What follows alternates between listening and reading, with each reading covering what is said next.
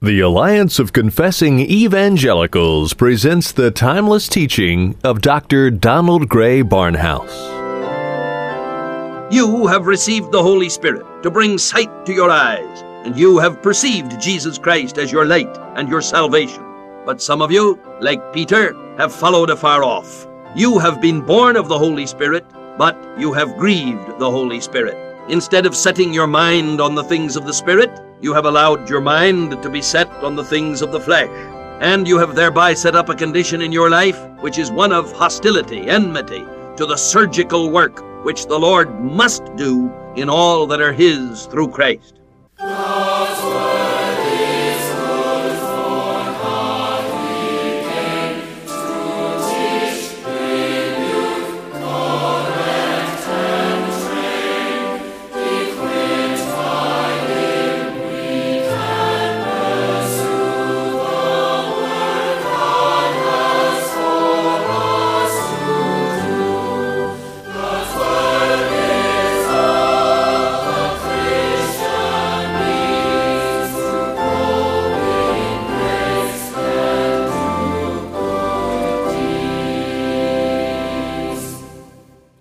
Half a century ago, the late Dr. Donald Grey Barnhouse, then pastor of 10th Presbyterian Church in Philadelphia, saw the need to spread God's Word beyond the hearing of his local congregation. He started the radio outreach which has become known as Dr. Barnhouse and the Bible.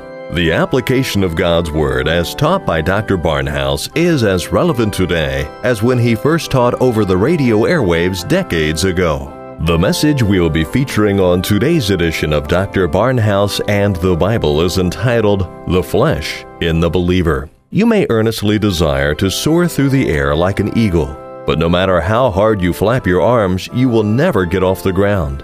You are physically unable to fly without some sort of flying apparatus. Likewise, human beings are spiritually incapable of coming to Christ for salvation without God performing a supernatural work of saving grace in them. Has God's grace overcome your natural spiritual hostility against Him? The scripture text for this edition of Dr. Barnhouse and the Bible is Romans chapter 8 and verses 7 and 8. Here again is Dr. Donald Grey Barnhouse with a message entitled The Flesh in the believer. Through the Lord Jesus Christ, we come unto thee, our Father and our God, and in the Holy Spirit. We worship thee because there is none like unto thee, the God of all perfection and worthy of all praise. Bless thy truth to us in this hour, that we may be drawn to thee, and that thine holiness may become more and more our whole way of life. Accept our praise and grant our prayer, in the name and for the sake of the Lord Jesus Christ. Amen. Our study takes us today to Romans 8, 7 and 8. Because the carnal mind is enmity against God, for it is not subject unto the law of God, neither indeed can be. So then, they that are in the flesh cannot please God. Now, first of all, we must establish a better translation for this passage. Almost all the translations eliminate the word carnal and replace it by the word flesh. The mind of the flesh, says the 1901 version, the mind that is set on the flesh is hostile to God, so the Revised Standard says. Verkuyl says worldly mindedness is hostile to God. Weymouth translates it thoughts shaped by the lower nature mean a state of enmity to God. It does not submit to God's law, says the Revised. It neither can nor will follow his laws for living, says Phillips. Goodspeed translated, it refuses to obey God's law. Indeed, it cannot obey it. And all the translations agree in stating simply that they that are in the flesh cannot please God. I will establish a translation from a combination of all these. And we will put it because the mind that is set on the flesh is at enmity to God. It will not submit to the law of God. Indeed, it cannot thus be subject. So then, they that are in the flesh cannot please God.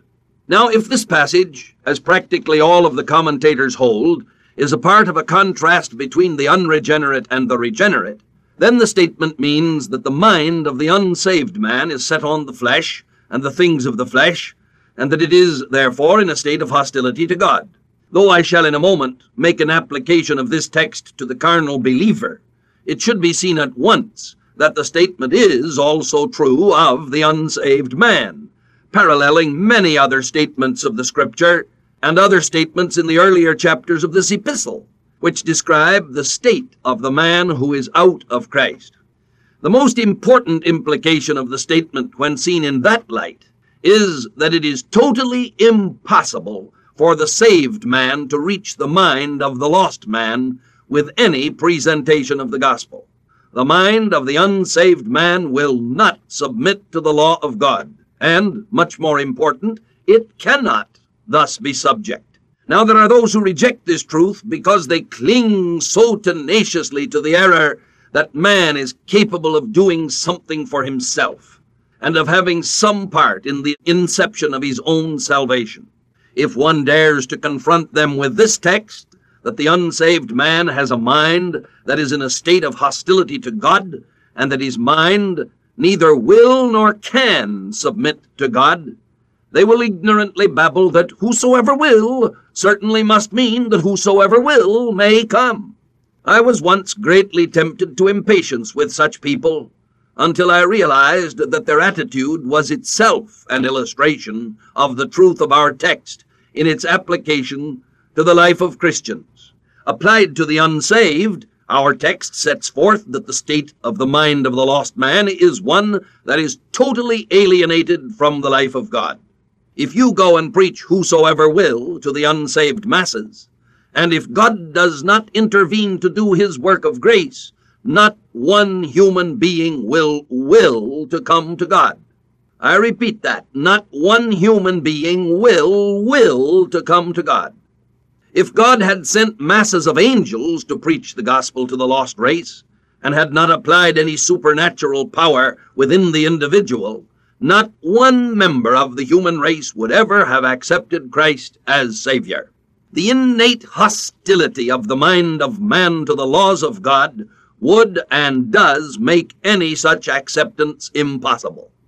Now, in this fact lies the reason why God had to send John the Baptist ahead of Christ. For Christ was in the world, and the world was made by him, and the world knew him not. He came as the light, and his coming shed a brilliant light over every son of Adam in this world and not one human being looked up as the light came upon him. The only reaction to the coming of Christ into this world was similar to that which takes place in crawly, slimy things when a stone is turned over and the light shines down upon creatures of darkness. It was for this reason that God sent John the Baptist to bear witness to the light. The light is on, the light is on, cried John the Baptist and the blind sons of Adam turned the empty sockets of their sightless faces toward the messenger of God and said vacuously, What is light? What is light? Oh, in order to see, it takes more than light. It is necessary to have sight if we are to behold the things of God. And sight comes only with the supernatural quickening with which God enters the hearts of men. The light is there, revealing our true natures. And with the coming of sight, we are able to receive that light. First, we see men walking as trees. And with the further application of the Word of God, we are able to discern spiritual things in the light of the Spirit. And thank God the day shall come when in His light we shall see light, and we shall know even as we are known, for we shall see Him as He is. Now, if this truth is understood, it can be realized why there is so little of what is called apologetics in my studies. An intellectual argument, prepared according to the rules of human logic, with the thought of convincing an unsaved man that his position is untenable, has never brought one soul to Christ since the beginning of human thought. All of the volumes which have been written to prove the existence of God have never brought one man to believe in God. All of the volumes which have been written to prove that the Bible is the Word of God have never brought one soul to believe in the divine revelation. All of the volumes which have ever been written to show the historicity of Christ and of his life after death through the bodily resurrection, have never brought one soul to know the power of that resurrection. It makes no difference what men wish to say. Ontology, teleology, natural theology, and the other branches of apologetic thought can never bring one soul to Christ. Because, our text says, the mind that is set on the flesh is hostile to God, is at enmity with God. It will not submit to the law of God. Indeed, it cannot thus be subject. So then, they that are in the flesh cannot please God. Now, some may wonder then if the lives of the great apologetic thinkers have been wasted. The answer is that they have not been wasted. For God raises such men and gives them great intelligence and patience and zeal to do their work, not in order to save men, but to stand as monuments of condemnation to those who will not come to the light. And their works are indeed strengthening to the faith and helpful to the growth of those who are quickened by God. Keeping to the task that the Lord has given me to do, I teach the word to those who have been made alive, in order that they may grow in Christ and proclaim the gospel in passing, doing the work of an evangelist and making full proof of my ministry. I speak my words into the vacuum of the mind of the flesh, and trust in the Lord to do with it as he pleases. When I address the word of God to those who are saved, I know that the Holy Spirit who is in me to send forth the divine word is also within my hearers to receive it and cause it to take root and grow. Now I wish to turn from this application where most of the commentators are in accordance, and I wish to apply my text in what I believe is its primary purpose. I wish to address this text to those who have been born again. You have received the Holy Spirit to bring sight to your eyes, and you have perceived Jesus Christ as your light and your salvation. But some of you, like Peter, have followed afar off. You have been born of the Holy Spirit, but you have grieved the Holy Spirit. Instead of setting your mind on the things of the Spirit, you have allowed your mind to be set on the things of the flesh and you have thereby set up a condition in your life which is one of hostility, enmity to the surgical work which the Lord must do in all that are His through Christ. There is an illustration that I would like to use if I were not afraid that some would seize upon it and push it further than I wish it to go. I would say that there come times in the lives of some true believers in Christ when the flesh rises like a cataract upon the eyes. Now, I'm afraid to use the illustration, lest someone be tempted to say that the cataract can go on to destroy sight and return one to a state of total blindness. But this would not be true in the spiritual application. Sin does arise in the life of the believer, and sin always has a blinding effect.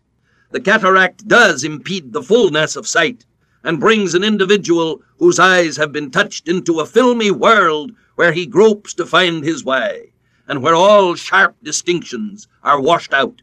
Sin has the same effect in the life of a believer. Sin destroys the great quality of spiritual discernment. Several years ago, I talked with one of the outstanding devotional leaders of the past generation.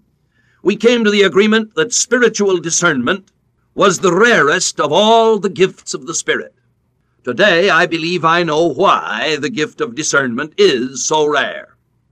Discernment is the ability to see the sharp distinctions of spiritual thought. Discernment is the gift which enables one to see all of the various shades of meaning in a spiritual problem. Now, the cataract of sin brings dullness of vision. With that dullness of vision, the edges of spiritual thinking grow fuzzy and the shades which give true meaning are seen in a color blindness which can destroy the direction of life. Green appears red, and red appears green, so that the whole stop and go pattern of life is altered, and the believer moves when he should be still, and is anchored when he should be driven before the wind of the Spirit. Now, if we take our illustration thus far, it can do no harm. We must not think, however, that there is a possibility that the man who has once been given true sight should lose that sight. Vision can be restored in an instant when the believer is willing to apply the eye salve of grace. Rainsford applies our text to unbelievers but I believe that I can take his own comment and apply it to believers who are out of the will of God. The mind is the noblest part of man, and if the mind is at enmity, then all the rest follows.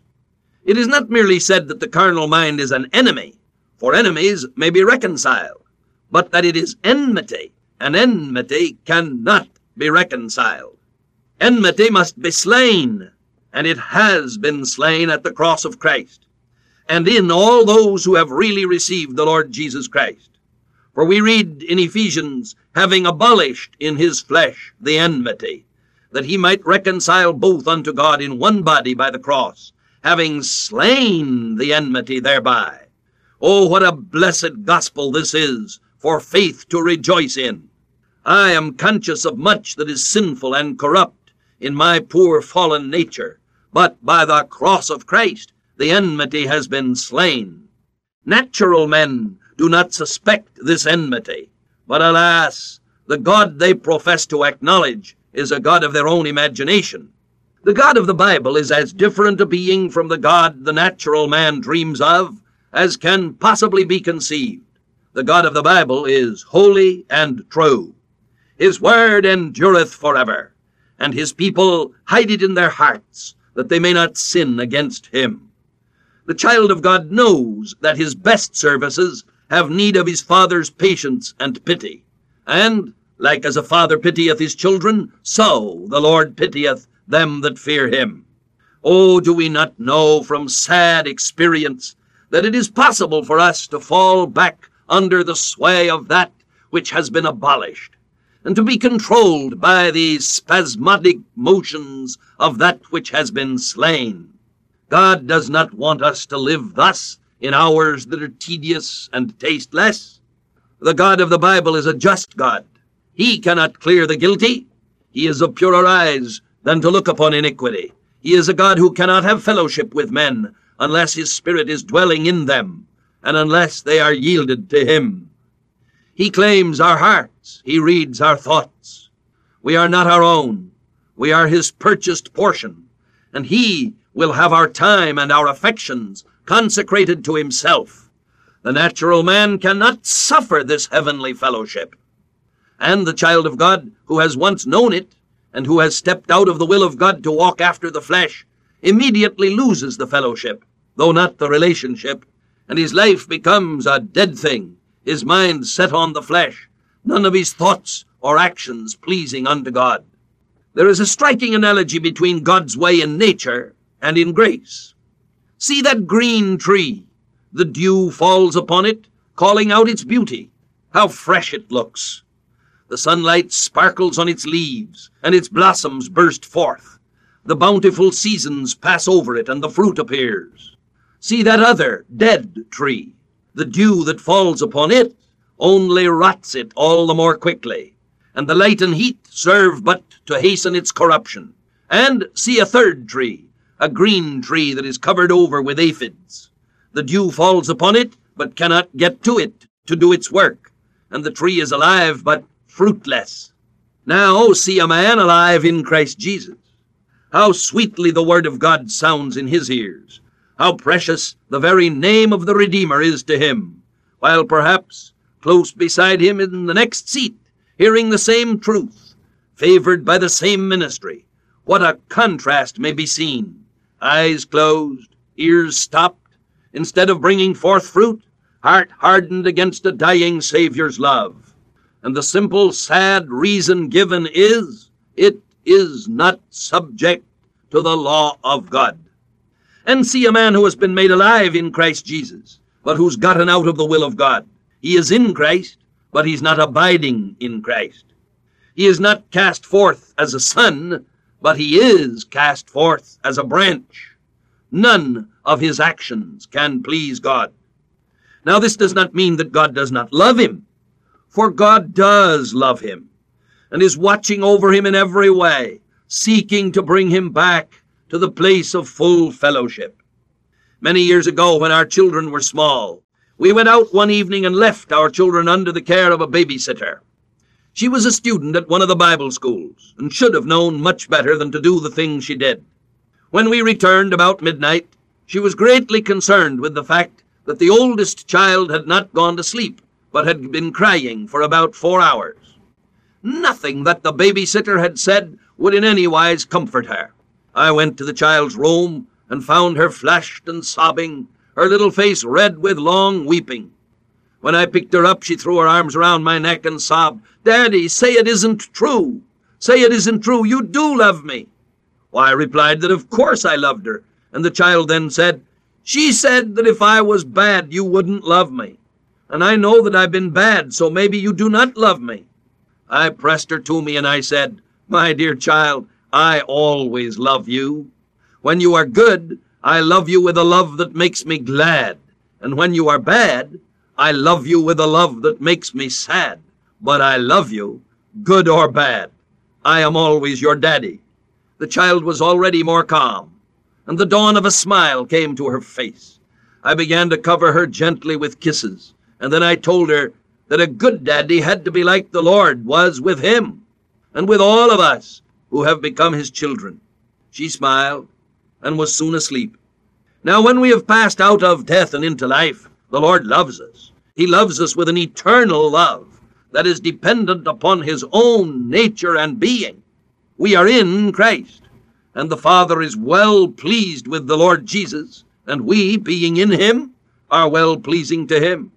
In fact, having been justified by faith, we are found to be in Christ, and therefore it is totally impossible that we should not be pleasing unto the Father, for we have been made accepted in the Beloved. Now, someone may wonder if I'm not contradicting myself, but look closely, and you'll see that I'm not nor is this chapter contradicting itself or any other part of the Word of God. Oh, we must see that there's a great difference between a man being in the flesh and the flesh being in the man. I am not in the flesh, though the flesh is in me. Now, this is taught in Galatians, where we read, The flesh lusteth against the Spirit, and the Spirit against the flesh, and these are contrary the one to the other, so that ye cannot do the things that ye would. The unsaved man is in the flesh, and they that are in the flesh cannot please God. But we are not in the flesh, but in the Spirit. But can a man who has been made a new creation in Christ Jesus, and who is not in the flesh, but in the Spirit, can such a man walk after the flesh? Can such a mind set his mind on the things of the flesh? Alas, the unhappy truth is that he can, and that he does. Perhaps the first step in the process of true sanctification, biblical sanctification, is the recognition of this terrible fact. For when the facts are recognized, then the steps can be taken which will lead on to practical sanctification. Our justification is sure, certain, and eternal. Our positional sanctification is sure, certain, and eternal.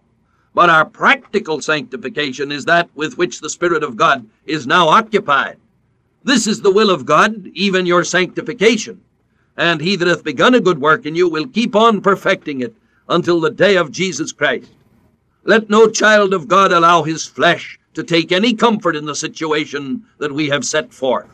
These facts are not given in order to aid, abet, or comfort the flesh, but in order that the Spirit may be roused within us, and that we may learn to walk after the Spirit, in the power of the Spirit, with our affection set on the things of the Spirit. God has purposed to form Christ in us, and He's working at that task, and will continue working at it as long as we are here in this body. He will draw us with love if we will let Him, but if not, He will chastise us and draw us with discipline. And we can thank Him that the goal is sure, and that the day shall come when His work in us will come to its close and we shall see Christ and be like him when we see him as he is. And our dear Heavenly Father, we pray thee that the Holy Spirit shall break down the hardness that is in the flesh of believers, and that thou shalt teach us all to return ever to the cross of Christ, to deliver ourselves to thee for crucifixion death, that thy resurrection life may have its sway within us, and that we may know what it is to reign in life by Christ. Lord our God, hear we pray thee. And wilt thou give restlessness to any who have not been born again? To thee be the glory and the majesty, the dominion and the power, now, until our Lord Jesus come again, and forever. Amen. Our justification and positional sanctification are sure, certain, and eternal. It is God's will that we grow in practical sanctification, and He is at work in you to develop true holiness in your life. We hope you have benefited from today's message by Dr. Barnhouse entitled The Flesh in the Believer. You can listen to additional Bible teaching by the late Dr. Donald Grey Barnhouse via the Internet by visiting the Alliance of Confessing Evangelicals website at alliancenet.org. An audio copy of today's teaching is available by calling us toll free 1 800 488 1888. Today's message again is entitled The Flesh in the Believer, or simply request message number R8 12. We would also like to make available to you a free copy of our booklet entitled How God Saves Men. A Latin poet once said that there were as many opinions as there were men. You can find a wide variety of ideas about salvation even among Christians. This free booklet clears up the confusion by setting forth God's Word about how He saves people.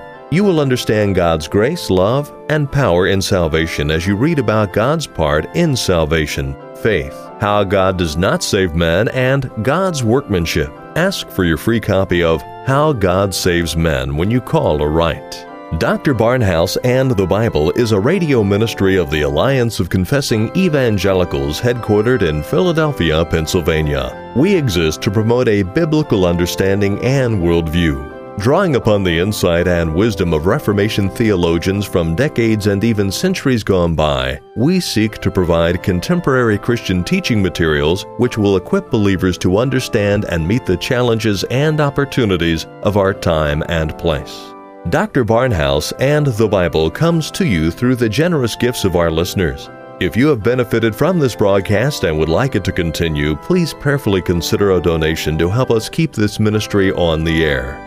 For more information or to make a contribution to support and further our work, please contact us by writing Alliance of Confessing Evangelicals, Box 2000, Philadelphia, Pennsylvania 19103. Call toll free 1 800 488 1888 or visit us online at alliancenet.org.